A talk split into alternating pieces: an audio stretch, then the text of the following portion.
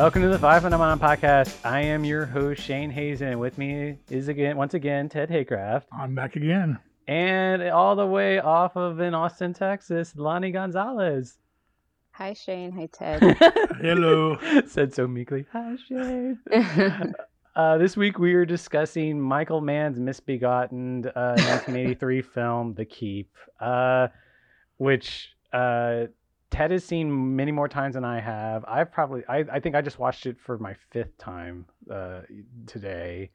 okay. Lonnie, I, I got a feeling you watched it for the first time. I did for the first time last night. Oh, I'm so excited to hear your scorn. But uh, let's go ahead and start out. What uh, what we watch? Interesting. Um, Lion, did you watch anything cool this week?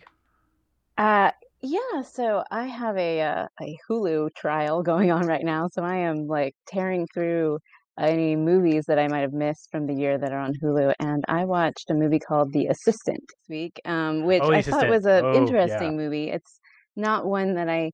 It's kind of so mundane because it just follows kind of a day in the life of a woman who is an assistant at a uh, for a Harvey Weinstein type uh, media mogul, and uh, it it was just more of like giving you things to think about rather than being like um, wildly entertaining. But certainly has things to recommend. It. I think the movie's more relevant in the last few weeks just because it feels more like a Scott Rudin than a Harvey Weinstein. Even though Scott Rudin was a production head. I mean, and, Both.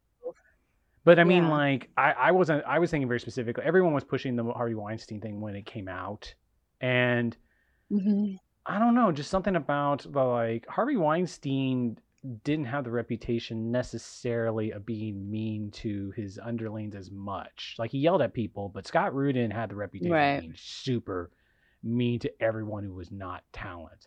And the thing that that really I think I I, I- saw that movie a while back and did a, a mention on here on an open. I don't remember which episode.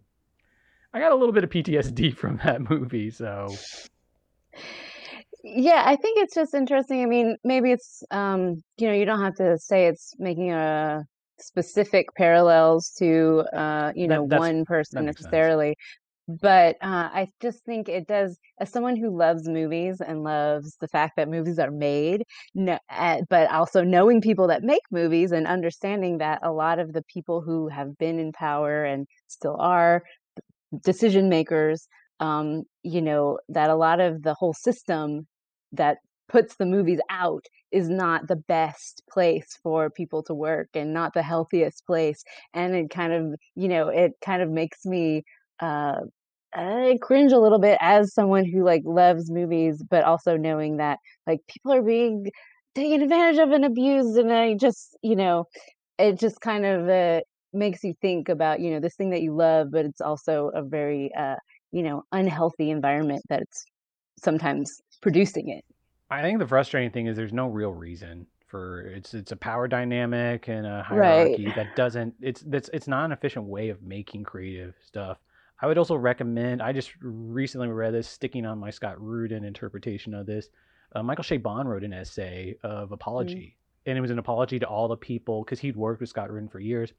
It was and he was just like I knew, and it's a really long apology where he details like instances where like he was outside a waiting room uh, waiting for Scott Rudin, and uh, an assistant walked out and didn't know that he was in the waiting room, and Scott Rudin threw a pencil at the assistant and missed the assistant, but like, and Michael Chabon went in just like, huh, um.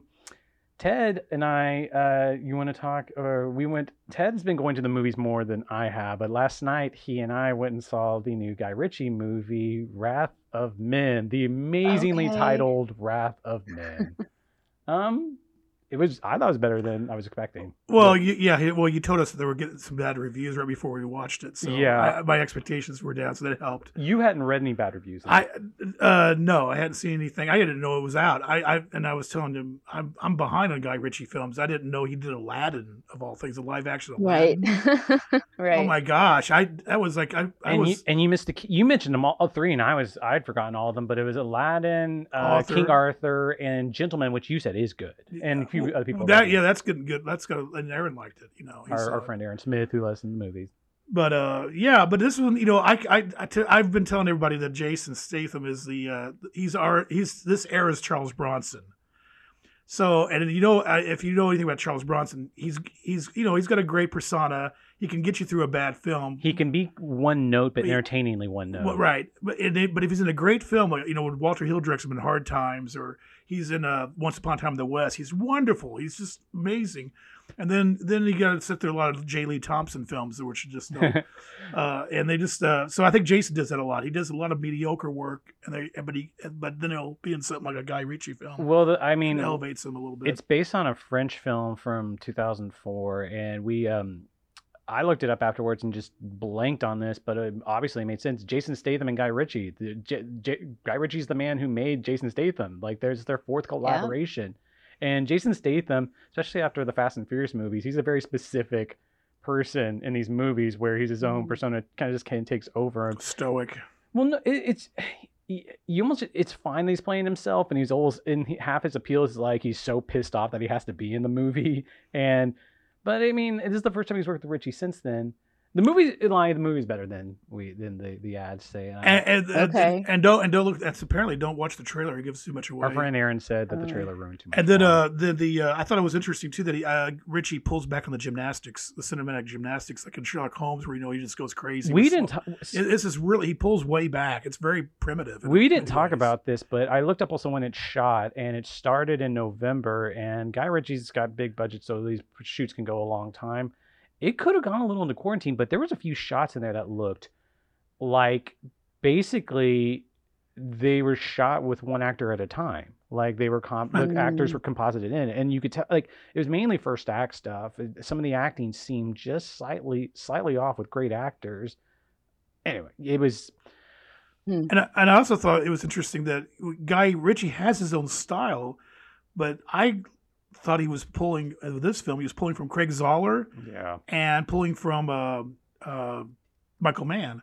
Uh, uh, speaking of which, There's a heat vibe to it. Mm. It's kind of like Guy Ritchie's Mm. Heat in a weird way. are you not a Mainly- Zahler fan? Have you seen him? Uh, Uh, He's- what what are some movies that he's done? He did uh, Bone Tomahawk, uh, Brawl Okay. and Cell Block 99, and Dragged uh, Across Concrete with Mel Gibson. Um, yeah, just listening to your um description of the movie, uh, I love Jason Statham. I love his like more trashy action type movies. And when you're saying it's veering a little bit more towards the Michael Mann vein, I'm I'm getting a little worried here.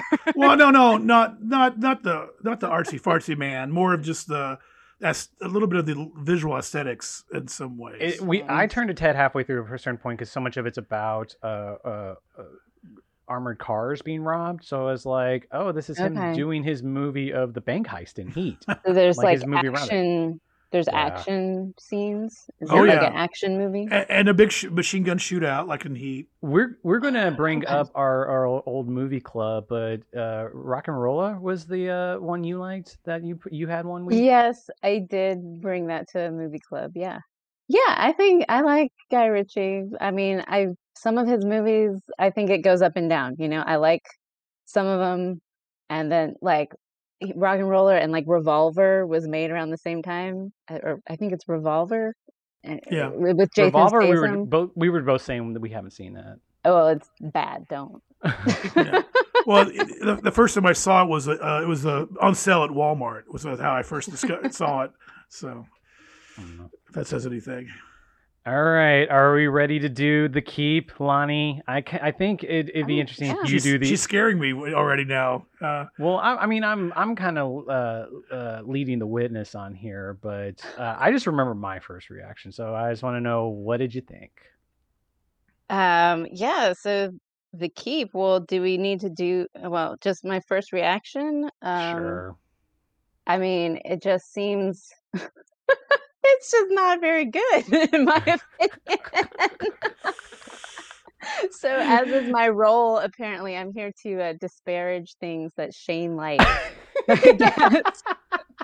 Um, well, well, okay. To be fair, the first time I saw this, the first two times I saw this, uh, uh, to go into it, um, whenever I'm, whenever I moved to a new town, whenever before streaming, you'd always my first thing to do was scour the video stores. So I saw this movie when I moved to Louisville and got it at Wild and Woolly, and I thought the movie was a fucking mess. And years later, it was on streaming, and I was in LA at the time, and I wanted to show a friend, like, you got to see, like, you love Michael Mann, you got to see the movie he made. That's a mess. And we watched it, and I just kind of was. We mainly pointed out Ian McKellen. It's one of his first movie roles, Mhm. and he hasn't quite adjusted to the film medium. Like his Ian McKellen's yelling has not changed much, and he does a lot of yelling in this. And it's also he has some age makeup that does not help his performance through some of these sequences. But I started to gradually like think like something there's some stuff like could have worked and every time I've watched this, this movie looks interesting. The design is great on the movie. You just see it's a mess. Um, and then it's when I, it's only in the last year or so. Uh, the one of the last screenings I had before the pandemic in February of 2020, I drove down to Nashville to see this movie in 35 millimeter with a giant fan base of people who really love this movie, and also understand that this movie has a lot going against it. It's just an unfortunate movie. Like Michael Mann's cut of this is three hours and twenty minutes, and the theatrical cut is a little over. Was that was that wa- wa- was that three hundred twenty? Was that his fine cut or was it a work print? It was something they Or- or- sho- or- or- they showed. It was something. so they it sh- was all done. Uh, It wasn't done done, but it was sh- it was shown at a test screening, and I'm I, sure. I mean, I have to think that that was like not the final version. well, he was demanded to get it to two hours, but if you say like right. you cut a movie by more than half and then you watch the final product and you're like this is a mess there's a pretty obvious culprit and the more you watch i love this movie the more i watch it and Really? yeah seriously and the more it just uh, because you wait to get to me. yeah the more, well, like, if you've seen it several times, I mean, you obviously you must enjoy something. well, I was just thinking, like, you more you watch this, the more you realize this movie's flaws aren't because of the reasons most movies are that are messes are messes where it's like hubris or a lack of talent. Like, there's just so. I mean, Wally Veevers, who's supposed to do the special effects, died two weeks into post production, so they had to Mhm. completely replan the ending. And Mhm. um, so you mentioned doing the plot synopsis. Uh, not it. Uh, Ted, do you want to do the plot synopsis or Lonnie? Who? Because this is a this is a mouthful. Well, it sounded like Lonnie was ready to go on the plot synopsis. So I'll Oh well, you know, I just wondered, should we say what it's about before we get too far? Is that your way of talking getting about out the of it, movie? Ted? I'll do it. I mean, it's it's simple, really. yeah. Uh, Okay. I mean, it's simple plot. So it's uh, 1941, Romania, the Carpathian Mountains. These people cannot get a break. They are uh, constantly. It's not monsters. It's Nazis, and uh, the Nazis. Some, um, I guess. Uh, anyways, some uh, Nazis show up. They find a large structure called the Keep they decide to take it over as their base in this uh, village, even though they're told like, "Nah, you shouldn't do it." They meet a, I mean, we can get into more details, but they're told not to. They realize it's probably, um, you know, something is being hidden in there, and then pretty soon. One of the soldiers uh, digs into the wall and releases an evil spirit that then starts killing off the soldiers. Some more like worse Nazis arrive, and Uh, then there's S- crazy SS. SS, yeah, Yeah. led by Gabriel Byrne. Gabriel Uh, Byrne. there's some uh, weird writing on the wall, and so they go find this uh, Jewish professor to translate it all, and that is Ian McKellen and his daughter. They are in a concentration camp, and they're brought to this village to uh, translate it. Which he translates it, and then they put him in a room, and he doesn't leave for the rest of the movie. And uh, meanwhile, Scott Glenn uh, wakes up in Greece in a storage locker or something, and then charters a boat and a motorcycle and makes his way to the keep. For what purpose, we're not sure. We'll he find wakes out. up. He wakes up and his eye. He's a mythical creature or something. His eyes glow in his introduction. well, that's yeah, that's what we have to come to believe. Um, his his role is not really explained. and uh, meanwhile, the uh, the malevolent uh, demon that was being held in the keep is still terrorizing everyone. But he does rescue uh, Doctor Cuza's daughter from being raped, and then heals Dr. Cuza, the uh, Ian McKellen character, from his uh, illness. Which is And- like aging, significant aging. Well, it's scleroderma, which Oh. yeah is. I mean, he's in a It's wheelchair. Eating he's- him Yeah, up. Yeah. I aged. just thought yeah. it was a Star Trek Star Trek thing.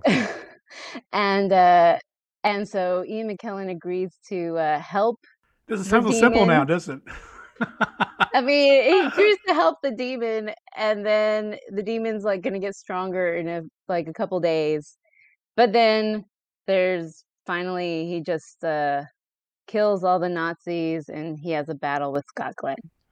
I'm kind of impressed that you got that much plot out of your first viewing. Like my, my first one is like I have like Well, you didn't. Oh, I, that, you didn't get that out the first one. I was so confused. Oh, really? I I want to read a quote. So when I saw the Belcourt, the the person I wish I could I looked tried to look up his name, but the guy that led the the um the screening uh, had written an article on this, and the his, the screening notes were basically what he had written. He was very passionate about this movie, but one uh, quotation in particular that that really.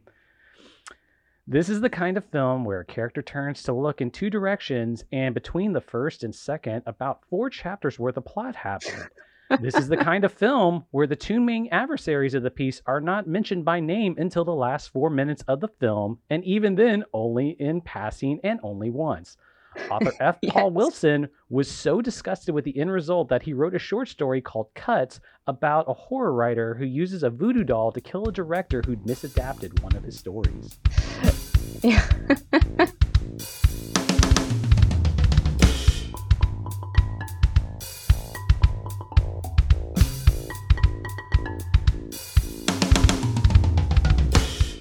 Okay, well let me let me let me let me backtrack and tell Okay. you. Uh, I saw this in 1983 when it came out in the theater.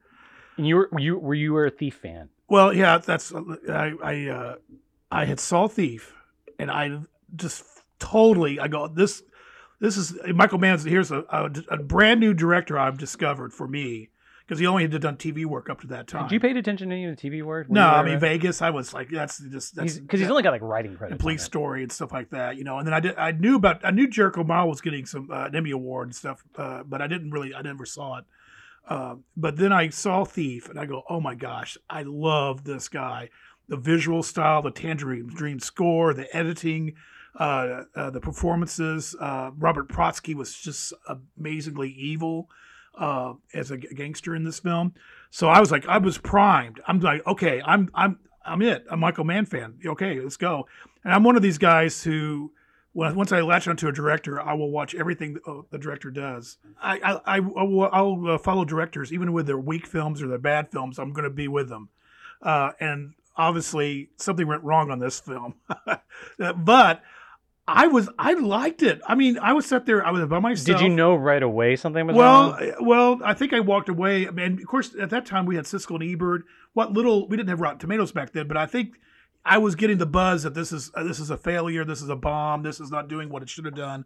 And I think maybe I, I knew that maybe a little bit. I think it was on one of the covers of uh, a film magazine at the time because they were expecting good things from Michael Mann after Thief, and it was a big budget film. It's a big thing. Is it a sophomore jinx? But anyway, I I I look beyond the the failures and the flaws and saw the visuals, the Tangerine Dream score, some of the you know the the whole. Uh, there's some subtext I want to go into. Eventually, we'll talk about here at- Okay. at some point. But I, I was I was hooked. Like you know the opening that that long shot tilt down that just goes on forever, and then I noticed at the end it it, it goes back up.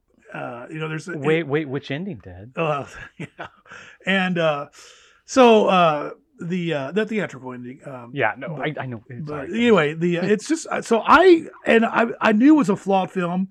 And it quickly is it a cult film? I mean, how solid a cult film is it? It's pretty str- strong. I, I think one thing that has come up that I didn't realize until the screening is how beloved the novel is. And the novel is the start of Mm. a six book cycle called, uh, Wilson originally called it the Adversary Cycle, but eventually someone used the word Night World and he liked that better. So, um, and so it's called the Night World Cycle. And it's, I mean, like you mentioned, it's so dynamically shot. Like, it, like, um, and is this slow? Would you call this slow cinema?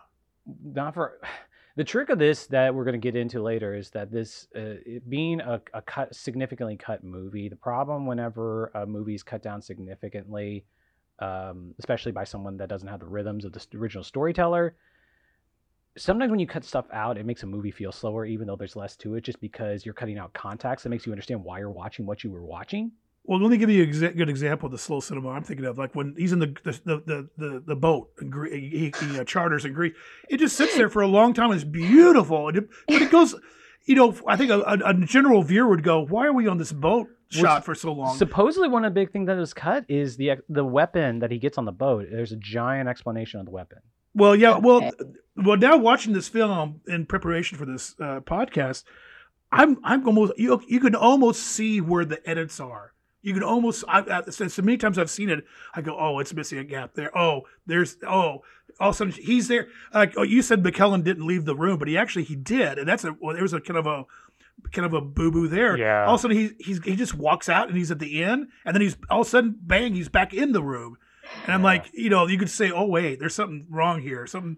And I'm sure there were scenes that were ex- explained all that. Lonnie, I want to ask you about one of the most Mm-hmm. egregious cuts to me that every viewing comes up. I find comical just because you you, you might have problems with Michael Mann as a filmmaker, but you got to admit that the guy's got a very romantic tendency, and he loves to uh, put the movie like this, like very heavy leaden uh, uh, romance in the movies. And in this one, the two the romantic leads in this movie fall in love and have tantric sex within 45 seconds of having met each other. Yeah, that the whole sex scene, I mean, I can't even say that they fall in love, really. Um, it just feels very out of place and pretty much, yeah, the whole, I don't know, maybe second half of the movie, basically after the demon appears to um, Ian McKellen's character, it just feels very choppy, and you do feel those sections where it's like something, like something is missing here. and yeah, the the the love the uh, sex scene is is a great example because yeah, uh, Scott Glenn's character is just in her room at the like town. Uh, you know, she goes to stay at like the inn and town, and he's this is the one where I can see the keep, the room I can see the Yeah. keep. and he's like, "Well, I'm staying," and she's like, "Okay," and then they kiss passionately. Then there's a cut to them sitting somewhere outside where she asks him a question like, "Where did you come from?" or "Why are you here?" Then it cuts back to them yeah, exactly in exactly, the exactly. bedroom, like, and they're like full on having sex, and it that goes on for a while, like every conceivable angle except from below, and then and then like not long after you know it's like the next day you know in the timeline of the movie it's the next day and she's like totally smitten with him and he's like yeah i'm here to kill the demon and she's like but why did you come to me and become my lover? And it's just like did you have any conversations with him at all? I mean it's yesterday. And we'll have to address the alternate ending because I think there's a there's a good uh, uh, basis for them connecting, but it, you have to have that alternate ending. for the- Well, and I had to assume that when they first met, he was using some kind of magical mind control to make her even like, you know, jump in with him because it was just so sudden. And and uh, knowing that he's some kind of magical creature, you're like, well, and then she asks him, "Why did you come?" And he says, "Because that he wanted to like touch to feel like a man Connect. Does." Yeah. Uh, yeah, to touch like mortal men. So, like he was just doing some exploratory work, I guess. Did you, uh, Lonnie? Let me ask you. uh, I, I don't. This this might sound like a chauvinistic question or whatever. I, but did her hairdo look too modern for 1941? Oh, totally right. yeah, yeah, she looked very modern in her And the- eyeliner. And the green and and, the, and that green top didn't seem 1941 that she wears at the end of the movie. I mean, I didn't think the costumes were great. I mean, the thing is, this movie has some really great looking parts where They make a big deal about like, like- authentic Nazi costumes too. and There's, authentic, like, uh, some- mu- machine guns. Oh, Gabriel Byrne looks like a like a full blown SWAT uh, uh, uh, SS. SS, guy. SS, yeah. Yeah. There's some things that definitely make the movie look feel expensive, and then there's also moments where it seems completely cheap. Like anytime they go inside. It just Yeah. like all the interiors look very cheap, and the makeup, like you mentioned, Ian McKellen's makeup. The Ian McKellen's makeup terrible. is just is weird and unfortunate. I see. I, I I would disagree slightly on the going inside thing. There's just something about so much of the design in this movie that's really ambitious, but feels like it, they pulled the trigger on it a little too fast. Like the the main demon uh, villain, I I I I didn't even write down his name. Oh, it's hard to pronounce, but it, yeah, Molasar. And his evolution, right? You're talking about his evolution. The design on him is actually pretty. Kind of Swamp Thing ish. it's it's it's got Yeah. that it's got this like bizarre uh uh in no skin muscle muscular thing for one iteration of it He hasn't and- got a skin yet. but at the same Well, time he like you- starts out as just pure like smoke, which I thought yeah. was the coolest looking. yeah yeah but Right. but you you think for someone that's doing like i always give michael mann credit for filming his stuff impressionistically or at least subjectively and that uh, for someone that's uh, every movie looks is there's such a lighting masterclass like why are you lighting this thing so strongly and like with like like there's no expressionistic lighting there's no noir lighting where it's just like come on maybe just don't show everything like just just do some shadows here and there like and but it's just straight on and it's just like 80s optical printing uh bl- glowing eye stuff and just rotoscoping stuff with that and but there's stuff that like I don't know. my- One of my With favorite, the, with the pullback. Like, the, uh, my favorite shot, honestly, is that that pullback reveal. Whenever, like, The- I don't know how the hell they do that shot where he put, he, where it's um the German and the nickel. Had, had, The it sticks his German soldier peeks in Yeah. after he first pulls the cross because it the starts wall. out for a live action shot and you go further. That's where all the- the, that's where all the money went, I guess. Yeah, the beginning and of it the pulls movie. back so far. Yeah, that looks cool. And then a beam of light flies back up to where the German soldier is, and I didn't think that looked as cool. yeah, no. the, the pullback was really good because There's it just de- going and going. It maybe like we were. Uh, maybe this is one of these problems again, where it, it, it, it the CGI.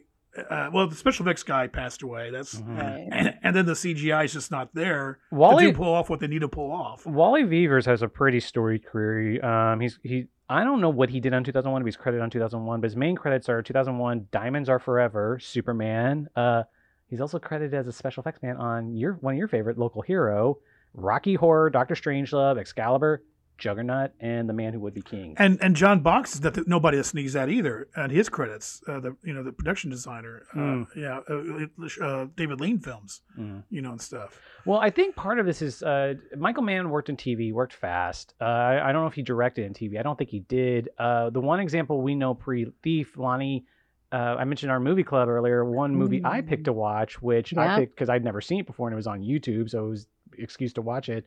Jericho Mile, his very first Right. uh, feature length movie. It wasn't. It wasn't. It's, a, it's an American. It was shown on television here in America, but they Right. ac- Europe? it, it got it got such critical acclaim and did so well. They they released it in theaters in Europe. do you remember Yeah. anything about it? Because I don't really remember much about it beyond. I you mean, know- I yeah, I remember the plot. I mean, it's about a guy who goes to prison and then starts running, and Mhm. the running is kind of his rehabilitation. You know, mentally. Um, It was the realism of the uh, of the uh, in, inmates that that really stuck Yeah. out. The writing of that. It was No, no. I, I mean, well, I mean, I thought you hadn't seen it. no. I've seen it since then. I didn't see it back in the day. Uh, but I, Oh. oh, I have a DVD. I, I Okay. watched it. Yeah, I, Yeah. I it was back to the video I store. mean, I'm just about 1983. I only Right, seen right, right, Thief. right, Yeah. right. back to the video store conversation. That was one of the ones I rented at uh, I Love Video when I first moved to Austin, and put the VHS in my V, and it, it, the VHS didn't work anymore, so I had to Oh, wait years before we watched it. Can we also say maybe that? Uh, can we say that Michael maybe just bit off more than he could chew for his second Well, film? this is the point I'm going to make that Michael Mann, like, yeah, he he- he was doing a lot, and later he would be a type of director, most notably uh, when you get to Miami Vice, but he'd be the person that would completely rewrite his ending and completely reconceive the ending. And Michael Mann, to a certain extent, even though he made his name in TV and would continue throughout the 80s, and I guess well, what does he do after this? He goes back to TV. He retreats to TV. Miami I think. Vice. I think it's a retreat. Oh, totally. you know, and then he comes back you know, with the Manhunter, which blow me. Then where he's back on his game. Well, my know. point is that like he he learned a lot from this, but this is he this is he's never this is basically a horror fantasy movie, and he's never done anything with fan, fantastic remotely close to that probably, and since then, yeah, you're right. Yeah, He's not. Uh, everyone's wanted to see a sci-fi Michael Mann movie, but and because it was oh what, yeah, that's Walter Hill. I was going to say super uh, Supernova. That's Walter Hill. They, no, Ted. I'm sorry. Um, but I mean, there's this vibe that like this could have been if this had worked. Like, I mean, did you guys pick up on like a very darker Raiders Indiana Jones vibe? Because I mean, you got um, sure. uh, mysticisms, Nazis, uh, well, going after evil incarnate. The one of the, one of the Nazis. Yeah, yeah, yeah.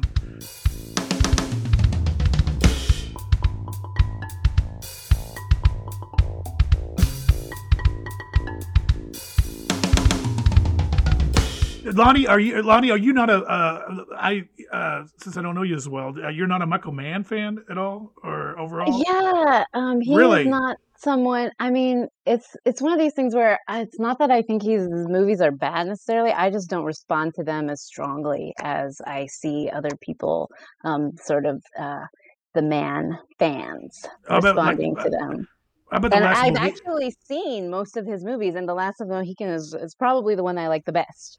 Yeah, because um, it's and of course it's not a it's a it's a period piece. I suppose he's known yeah. for his contemporary crime stuff. You know. Yeah, I just yeah, uh, yeah and I I'm trying to think like and you know I, I thought Manhunter was okay. I usually think like yeah this is okay, but I'm just not crazy about it.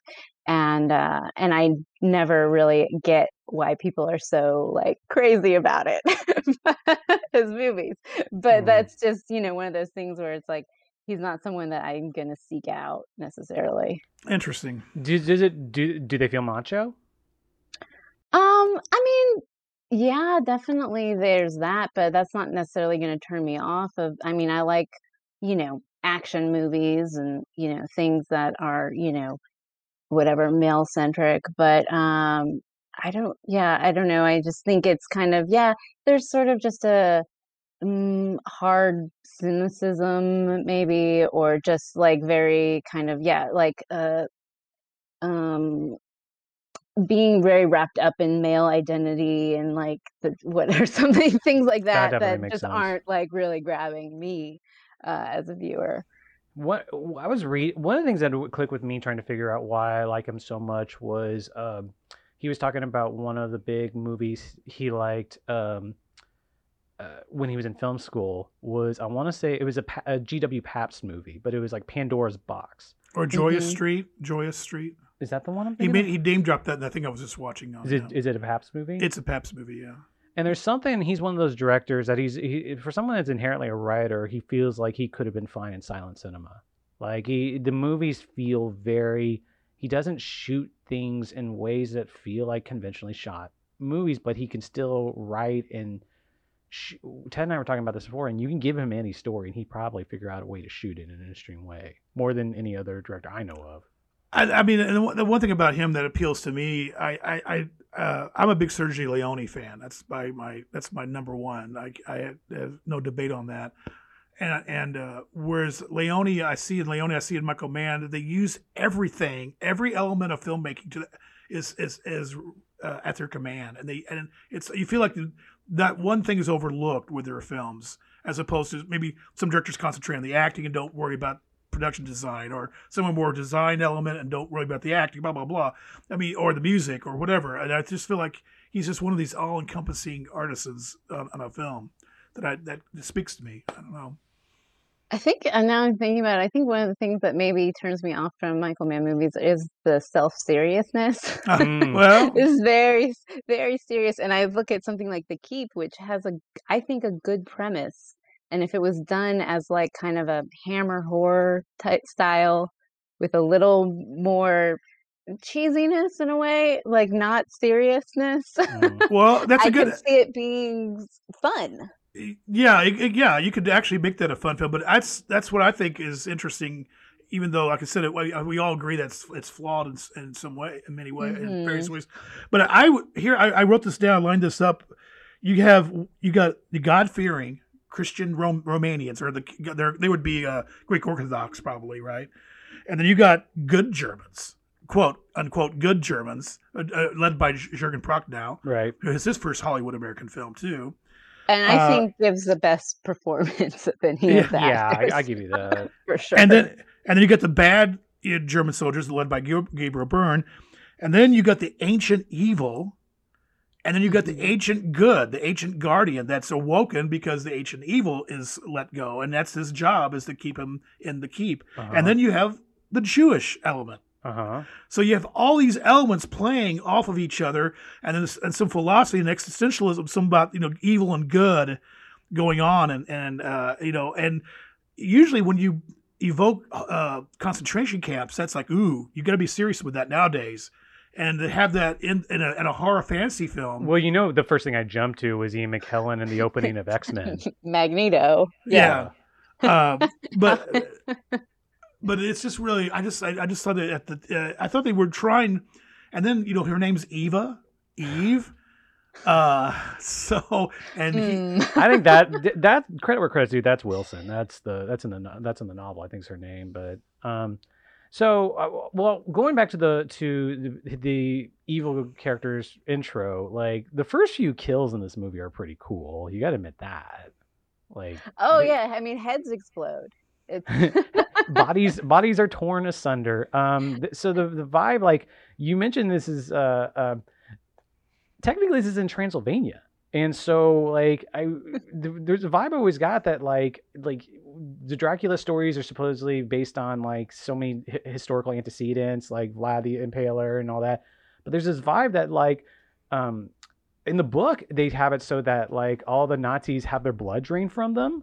So like there's that satanic Dracula thing going on, or a different interpretation of it from coming from there. well yeah right, I, I think you, you, there's the vampire uh, element, there's the Faustian Pact element, and there's the Golem element. So you got three different horror strains also uh, mixed in with all this you know this good. Are you saying stuff. this is a good thing, a bad thing, or this goes against like the, No, no. I, well, I too much in the movie? Well, I I like that. And, I mean, because you know, Aaron always makes our friend makes fun of me that you Ted doesn't like horror films, and I'm not. Uh, and I, you know, uh, I don't know if I would uh, want to see this as a cheesy film, even though I can see it, Lonnie. I could obviously see it done that way and have, have, have a, be a lot of fun. But the fact that Michael was swinging at a, a big bat, trying to swing, yeah, I thought that was interesting, and he and he succeeds a little bit, but it's edited and so choppy, Yeah. it hurts it. You know, Can you, can you imagine this, Lonnie, as like not to this high quality, but something where it was like a 2001 visual spectacular or a movie that like where this I keep saying it. This movie's unfortunate. Imagine all the elements involved click together. Or- yeah, it's just like I'm not really sure what it's trying to go for. Like if yeah, there's we're talking about different elements that could be played up, like the whole um, tension between you know the two Germans or you know the religious stuff and whatever. But that's not really they don't really get into it. And Oh, I was, I was sorry. uh, The fact that the Jew, following your line, the Jewish guy, all of a sudden he becomes evil, right. uh, and he's been in the concentration camp. You know, so that Right. that was a kind of a nice, weird twist on that whole element. You don't, you wouldn't. Uh, that's uh, uh, what you're saying. uh, The, all the different elements there. No, I think I Yeah. again. I, I mean, we we haven't. None of us have read the But- novel. I think, right? I just think that's no. No. the book.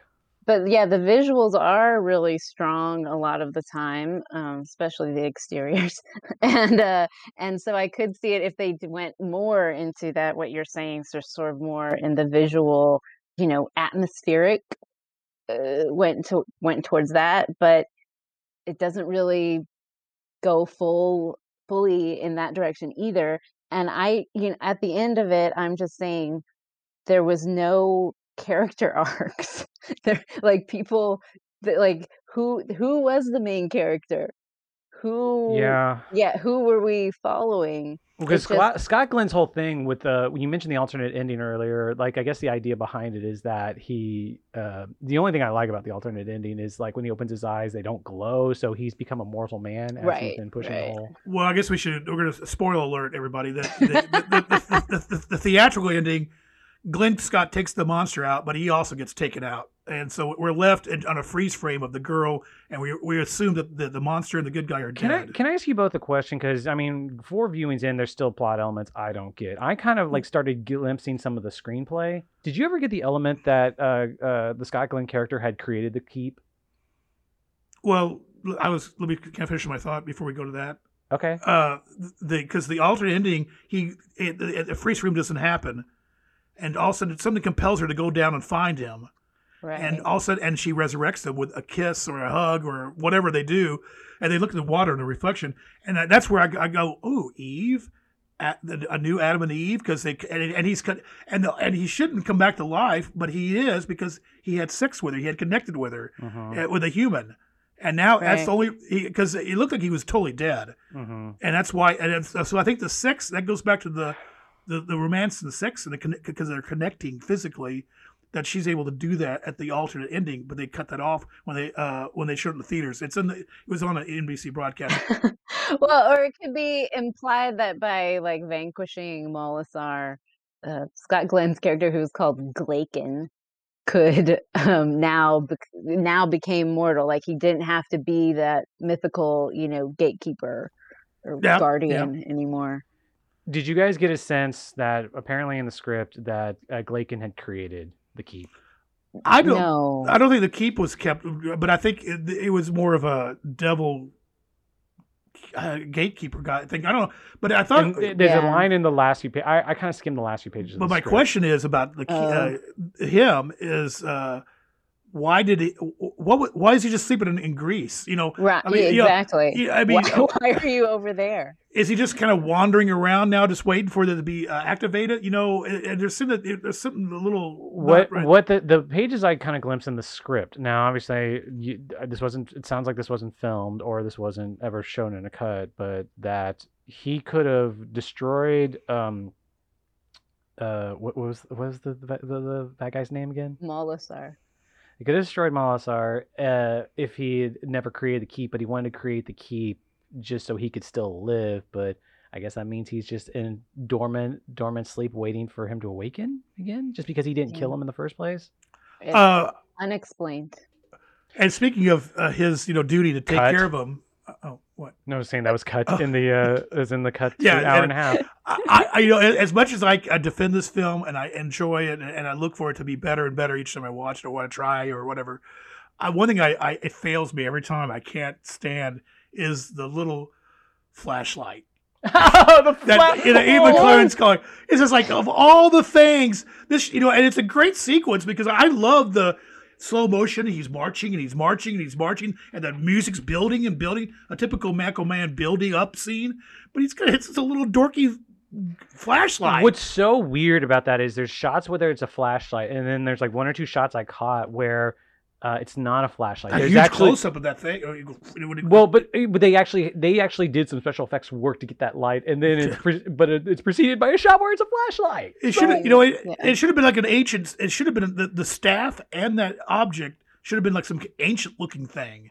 You know, I mean that, that's cliche, but I almost would have you know gone with that route. As I thought maybe Michael's trying to be modern, put a little bit some modern twist into the period piece, but it just, uh, it, but uh, yeah.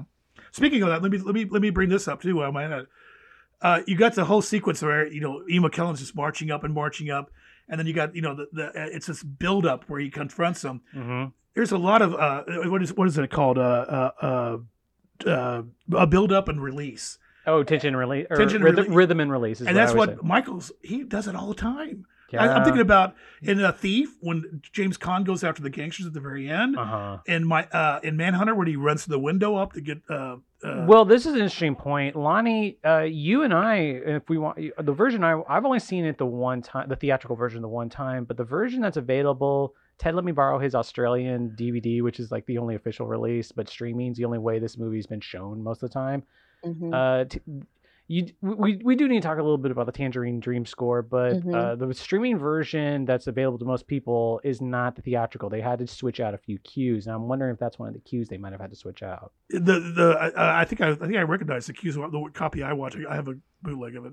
There's uh, there's a Thomas Tallis piece that uh, they redo. There's a Howard Blake song called uh, "Walking in the Air." Yeah. Yeah, and then like and of course the you know the Mohicans has the, one of the great build-ups of them going up the mountain at the end uh, when they they you know when Magua's going Well, up. and there's also the really cool uh, Heat. Man has this uh, or thing where he like he did it in Thief at the end of Thief where Tangerine Dream they cover a, a song where it's, I think it's "Wish You Were Here." They do a Pink Floyd song at the end of Thief. Like, and I guess they just lost the the theatrical rights for this, but.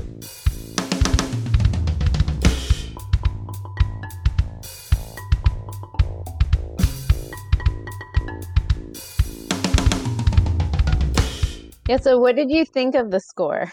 That's I was going to ask you what you thought of the score because I know what I did.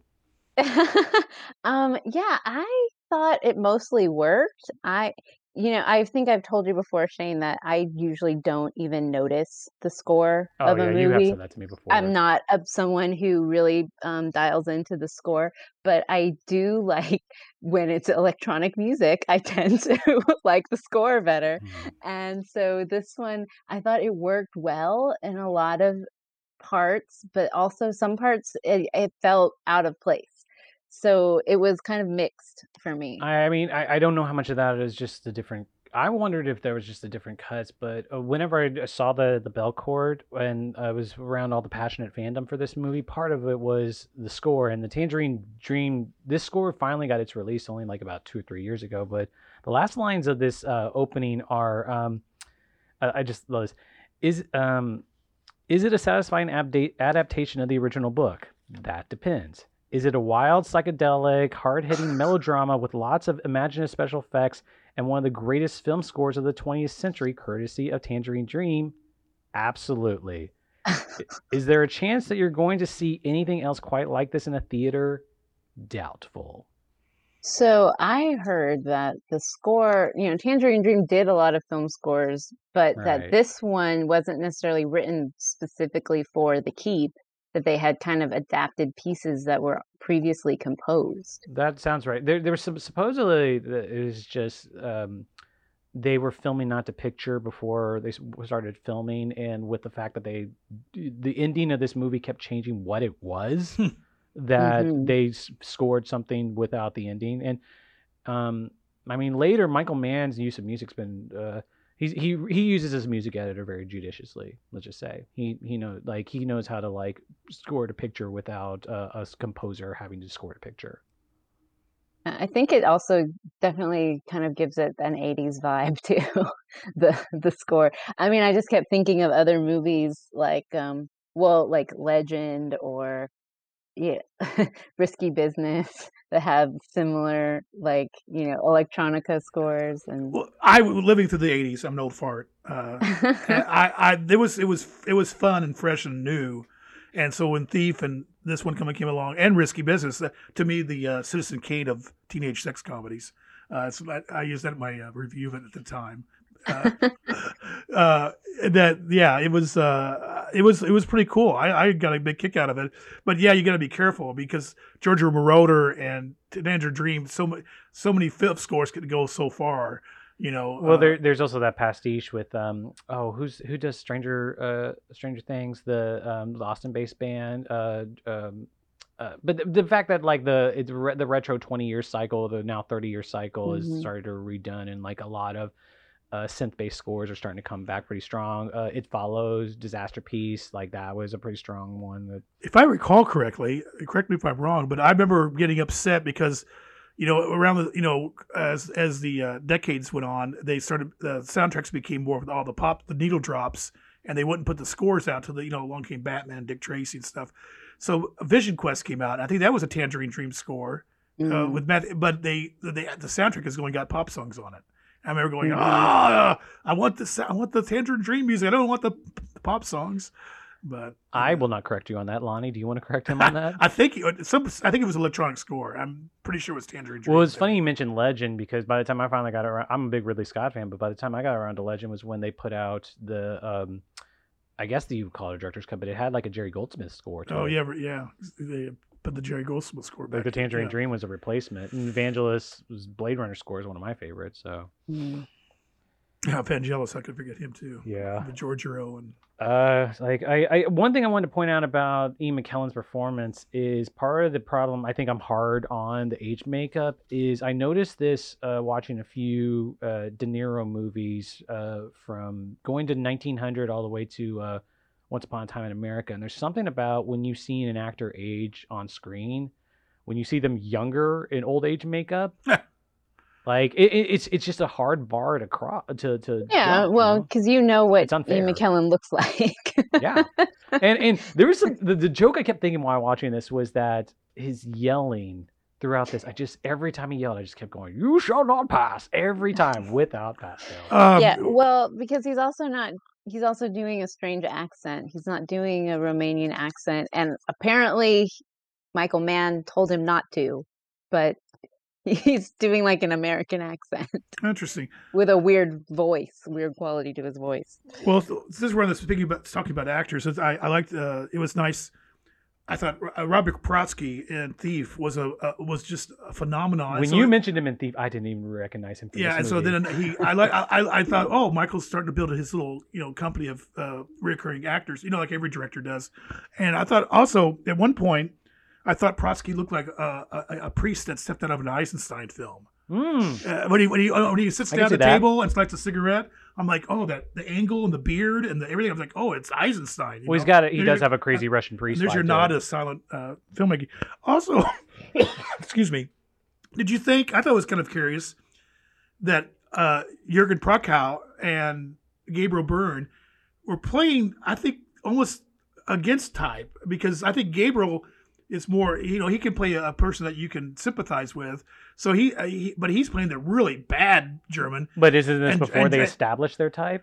Uh, this, yeah, oh, because oh, well, we Yeah. only we, we had only seen Prochnow as a, a U-boat uh, in, in Das Boot. Uh, basically, Americans had only seen him that, Mhm. and probably nobody knew who Gabriel Byrne at this point was. What had Gabriel Byrne done before this? I don't know. I had to look it up. Excalibur, Yeah, oh, Oh. yeah, with Okay. yeah. There's all kinds of interesting people in but Excalibur. you yeah, go it was back to pretty early yeah. film Yeah. for him too. He wouldn't be known. Oh, uh, Glenn, I thought that was interesting near the end when Glenn finally faces down the creature. Uh, he actually starts to take a little. They modified him a little bit. and They he's- have they do the thing with the uh, Neck, pec, the yeah. neck muscles. Yeah. Yeah, And I thought, oh, that's cool. That's cool. He- When he gets closer to him and he's, and he's going to have a showdown, he's starting to his body's starting to look like his opposite of the person he has to fight. right. Um, and I like. I remember thinking when I when I saw it in '83, I thought the the body overall look at the body. Even though now I know they didn't have all the money to really make it the way they really wanted to go. I go, oh, this is Swamp Thing. This is. Uh, I- you you keep pointing out Swamp Thing, and I, I- see it now. yeah, I, I it- totally see it. I didn't see it before. I Uh, the one thing I found that works more, even though it still looks so fake, is the fake uh, eyes. Everybody, especially Scott Glenn's eyes, like they look, Yeah. they, but they they they stick out in a good way. Like I, I, I think it's that first shot that his intro always works for me. Like uh, if there's something that's so cheesy and bold. And another thing, Lonnie, like I get what you're saying about the self seriousness, but when a Michael Mann movie works for me, it feels it's grounded yet operatic. So like these bold moves or these big moves that can seem silly, which most so to some people, most it of is this- silly. So I was gonna say most of this movie it feels silly. A lot of general, I think a lot of going. It's it's slow. It's artsy. It, it I mean, a- I it- like- it- overboard with the music. But some of that, I go, man, go for it. Let's just go for Right. it. I'm with you. Let's go over the cliff together. You know. uh, Let's go over the cliff together. but uh, I, I should mention uh, uh, one of the designers uh, was uh, one of the fascinating things was the Inky illustrator Inko Ibit Bile. He's one, Enki Bilal? B- yeah, B I L A L. B I L A L. He's a major, major I recognize European graphic name. novel artist. And speaking of graphic novels, we should also mention that Oh yeah. yeah, that uh, uh, Wilson was so upset with the movie, he uh, got an artist and did his own miniseries and put it into a uh, and collected it into a trade as a graphic novel, uh, the, the way he thought it should have looked. And He so, wanted to do a visual adaptation on his Mm. own. so it's out there if you want to see what Wilson would have liked to see how the film should have been. I- If he had been able to kill the director with a voodoo doll. oh, and then we should also the uh, the fairy tale. Michael Mann actually uses the word fairy tale, and then we got this documentary that's still being edited, it's still worked on. Yeah. Uh, that they, uh, I, I, the the first time they put an Indiegogo up for it, I, I contributed to. it. I'm hoping I'm get a copy of it if they ever get it finished. They I keep- don't I don't remember the distinct distinctions, but they mentioned it at the Belcourt screening. Yeah, it's but there's there's there's, there's this- this guy. He's a he's a the keep fanatic over. I think he's in Europe, and he's just working on this thing forever and ever and ever. So hopefully we'll see the light of day of it. Yeah, I saw that uh, about that documentary, and um, you know, I feel like there's always going to be someone out there who's, you know, they latch on to this, and I think this movie is just there's a lot of potential. There's a lot of things that you can kind of latch onto, and then sort of uh, extrapolate in your mind, like what it means or what it could have been, and uh, but you know, what we have is what we have, and yeah, like.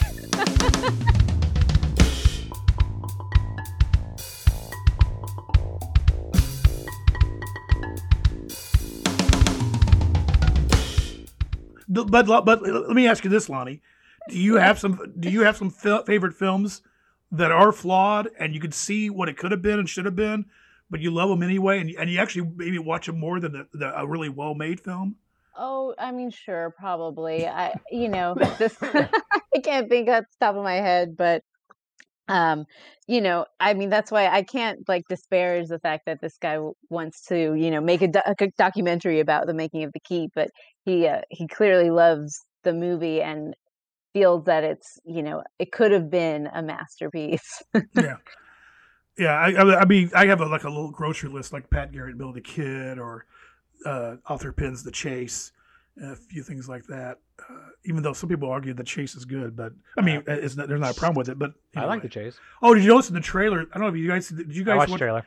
one of the trailer I watched? It was it, it's it was chopped out real uh, rough, but they were actually promoting it in 70 millimeter. Oh, I didn't know that. There's there's deleted scenes that were in the longer cut that are in the trailer. Yeah, and they were actually making a big deal that it was going to be shown at 70 millimeter in theaters. Yeah. So Lonnie, honestly, um, I hope that you have the same journey I did with this movie, where, like, I mean, seriously, the second time I saw this movie, I was just sh- shitting on it and showing to someone to like make fun of it, and I was like, "There's something more to it," and it took a few years, but every time I've seen it since then, I, I, I there's there's something to this movie. Like, I, there's there's there's artistry to it. Like, I forget, I just I don't pay attention to how batshit it is. I mean, there's that thing where like you have to get used to a movie and know what you, you're going to get out of it. So you know, like I can't be disappointed in this movie anymore. I know, like I already got through, got through that, and now all I see is like there's a lot of artistry potential, and I think the only disappointment really is just like what could have been, like if this movie had worked, or if they like, yeah, like, and Michael Mann clearly learned from this movie and figured a lot out. So Yeah. indeed. indeed, Thanks for uh, humoring us on this, Lonnie. yeah, um, I, I, I could tell that I don't think I'm gonna watch this again. I could I, I could tell when we were talking about subject matters that her, her reaction was like I, I don't know if she's really war, uh, super warmed up to this or not. no, I, I and Lonnie. Thank you for like. No, this is you, great. You, you was- nailed you nailed it at the beginning where Yeah. you're just like I, yeah, I knew you. Like we needed this viewpoint. this, well, but at the same time, you were how I was when I first saw this, so I get it. So Sure, sure. Uh, do you think that Wim Wenders watched The Keep and was inspired to make Wings of Desire? Ah. Uh, I can see it. I can totally see it now. the Scott Glenn character. Well, th- yeah, you nailed like like if this movie had worked, I think a lot of the self serious parts would have we wouldn't be talking about like why it didn't work. But it's it's one of the things like if you could have lightened it up just a little, maybe it would have helped. But I mean, what kind of like it's it's it's a thing like Nolan gets this accusation of not being funny, and then like he'll like do a Joker character, but like and there's stupid jokes in there. But what is funny in Michael Mann movies? Well, I liked it at the beginning when they meet the caretaker, Alexandru of the keep, and he says, What are you trying to like? He's like, What is it? Is it ghosts, demons? And he goes, There are no ghosts here. Like Dracula being like, I don't drink wine. I think uh, uh, yeah, humor in Michael Mann films. I think I, I guess the only thing that I think I can think of is like uh, the no nonsense of Hawkeye, uh, Daniel Day Lewis's Hawkeye character. His re- his retorts were always kind of funny because he was just so nonsensical. Uh, he'd give you a straight answer when you ask him, like you you go you you turn left to Kentuck, and you know and uh, You know what I'm thinking of is, and it's it's not in the it's not in the text. It's purely um, Pacino in Heat. oh And the thing Oh about my Pacino, God. the thing about Pacino in Heat is, I think it was like 20 years later, they were at a Q and A and they casually revealed like, oh yeah, the whole reason Pacino acts this way is it's not mentioned in the movie, but he's doing cocaine. He has a bad cocaine problem, and it's like, okay, that makes sense for the performance, but that's not in the movie. How is that not in the movie? Yeah. Uh, yeah, but yeah, that explains a lot because you, I mean, it, it is funny, but then it, are you, or if you're watching it, sometimes you go, "Go, this is really overboard." He's got a big ass. Yes. Have you seen Heat? Bonnie? Yeah, I, I saw Heat back like Yeah. when it came out. Like when he go like when he go he talks to the uh, the, the, the rap artist. Uh, what was this? Uh, Oh, By the time I get to Phoenix, she'll be rising. You know, he starts singing the. you know, yeah. Oh, this- yeah. No, yeah, no. Oh boy. Yeah. I want to think. You know, that's isn't that a isn't that a big trope in, in fantasy literature of the guardian what awoken because of, of a mon- ancient evil. Well, the the thing I wanted to point out to you, Lonnie, about um, the vibe of this that it could have been if it did work. Um, when I got the book, I looked up the pull quotes on there, and the writers that they had pull quotes from for Wilson, which again I've never read anything of his, but it's people like Peter Straub or Clive Barker. Like Mhm. so, Michael Mann, you know, Manhunter has its horrible elements, um, but like him, this is him doing a horror movie potentially or horror fantasy. Yeah, it just didn't really feel like a horror movie to me. More fantasy, I think. It felt more fantasy. It does, but like I, I guess in my head I picture like that when I the when I got into this movie I saw like obviously it's it's it's horrifying the way that everyone's getting killed and like there's a, a gore thrill factor to it. So but it's it's so dark you can't really even see anything. You just see like kind of chunks flying away, and yeah. I, I, I, I, I didn't mention. I love that. I love the long shot of when Gabriel Byrne goes up to him, and then it's, it's a cover shot, and you see all the all the the, the devastation around them, and, and he's uh, he thinks that little crucifix is going to stop him. Right. And, uh, that was where I got the Dracula stuff from. Just Oh. because because he was trying to do the the crucifix to him and obviously it didn't work. But um, Yeah, the vastness of the keep was another interesting thing, and the geography of the keep was uh seemed confusing, partially because of the editing, and partially I think it could have been intentionally like that because it is a magical place. You're never like sure how big it is or like where the hallways go, and it could have been some that could have been something interesting, like in The Shining, where the hotel kind of is always uh, changing around you. You could right. feel disoriented by the geography of the keep, but it felt more like it was just edited poorly. Well, so funny. It was funny you mentioned the editing aspect. Like one of the first places I ever heard about this movie was you introducing it to me, and you were talking about the alternate endings, and it was in the midst of a conversation. You are always you and I have ongoing about the constant Michael Mann re-editing of movies. Oh, he's constantly, everything he He's constantly Yeah, re-editing right. movies that are in theory, theory are most of them are successes, and he's re-editing. And this is the one where he's just like, done. I can't Oh, fix this. Yeah, and I didn't even mention how I I stumbled across the alternate ending. I don't know if it was the the broadcast premiere. I don't know because I don't know if I knew back then Michael would does all the twiddling he does after a post production. But I actually I work at an NBC affiliate, and they aired uh, the Keep, and I stuck a VHS in, in the VHS recorder at the station and recorded right off the NBC feed. And lo and behold, I got the alternate. I'm like, I'm freaking out. I have, I had a, my own personal copy. You know, got bootleg uh, and, and on the on the bootleg circuit. But I, I had my own copy of it, I was, and I, and I couldn't believe it. And then, as we as we talked, he is he is I think almost every single film. There's variant versions out there, and you got almost have, and if you're a stickler, uh, there's two. You know, There's like two or three movies he hasn't done. It's like Thief and uh even Thief has an extra cut they put back in on the laser disc when they went to home video. They put an extra scene in there. what was the one he because Uh, even even Black as late as Insi- Blackhat, Insider? it. Insider might have not been touched because there's an Ali special edition. Ali's the one that deserves a special needs a special edition. There's about four or five Mohicans. I could uh, I, I, I used to keep track of them. Collateral, I don't think has changes. Yeah, you're right. Maybe not. Collateral- the collateral one, and uh, the one that one you said. Oh, I want to also mention. I thought I kind of really. I think we talked about. Uh, we did talk about in the podcast. I really liked the. I- really like that look of the creature. Oh, I like it when he was yelling, like, "Who did this? Who killed them?" I mean, you know, I want to. I will. I will take. And I thought, oh, this is kind of a cool concept. And of course, know how he, and he pieced it together. The more he killed, the more he became, you know, solid. And uh, so there was really some that aspect to it. So it was really cool, and it just it really hurt in the post production. They didn't have the the the the, the, talent and the money. I don't know what Wally Veevers could have done because, like, I, I don't, I haven't read up much on him. But the the one effect that like is pretty notable and memorable in film in film history is he was the one that did a lot of Superman flying in the Donner Superman. Hmm. And I mean that's a rear projection or front projection thing. I, I don't know. I mean, like, I Yeah. yeah. I mean, like some of the effects at the end. and it's weird because uh, Mann is, is characterized that he had to do all the effect shots after Veevers died, similar to the way Kubrick takes credit for all the effect shots in 2001. Which, to, to Kubrick's credit, he did design a lot of those shots, but he had a lot of people on there, and I'm curious how much a director actually having to do special effects shots is not common. It's just not common. So, Mm. yeah. Uh, Lonnie, Ted, thank you guys for being on the podcast. You're welcome. Yeah, sure.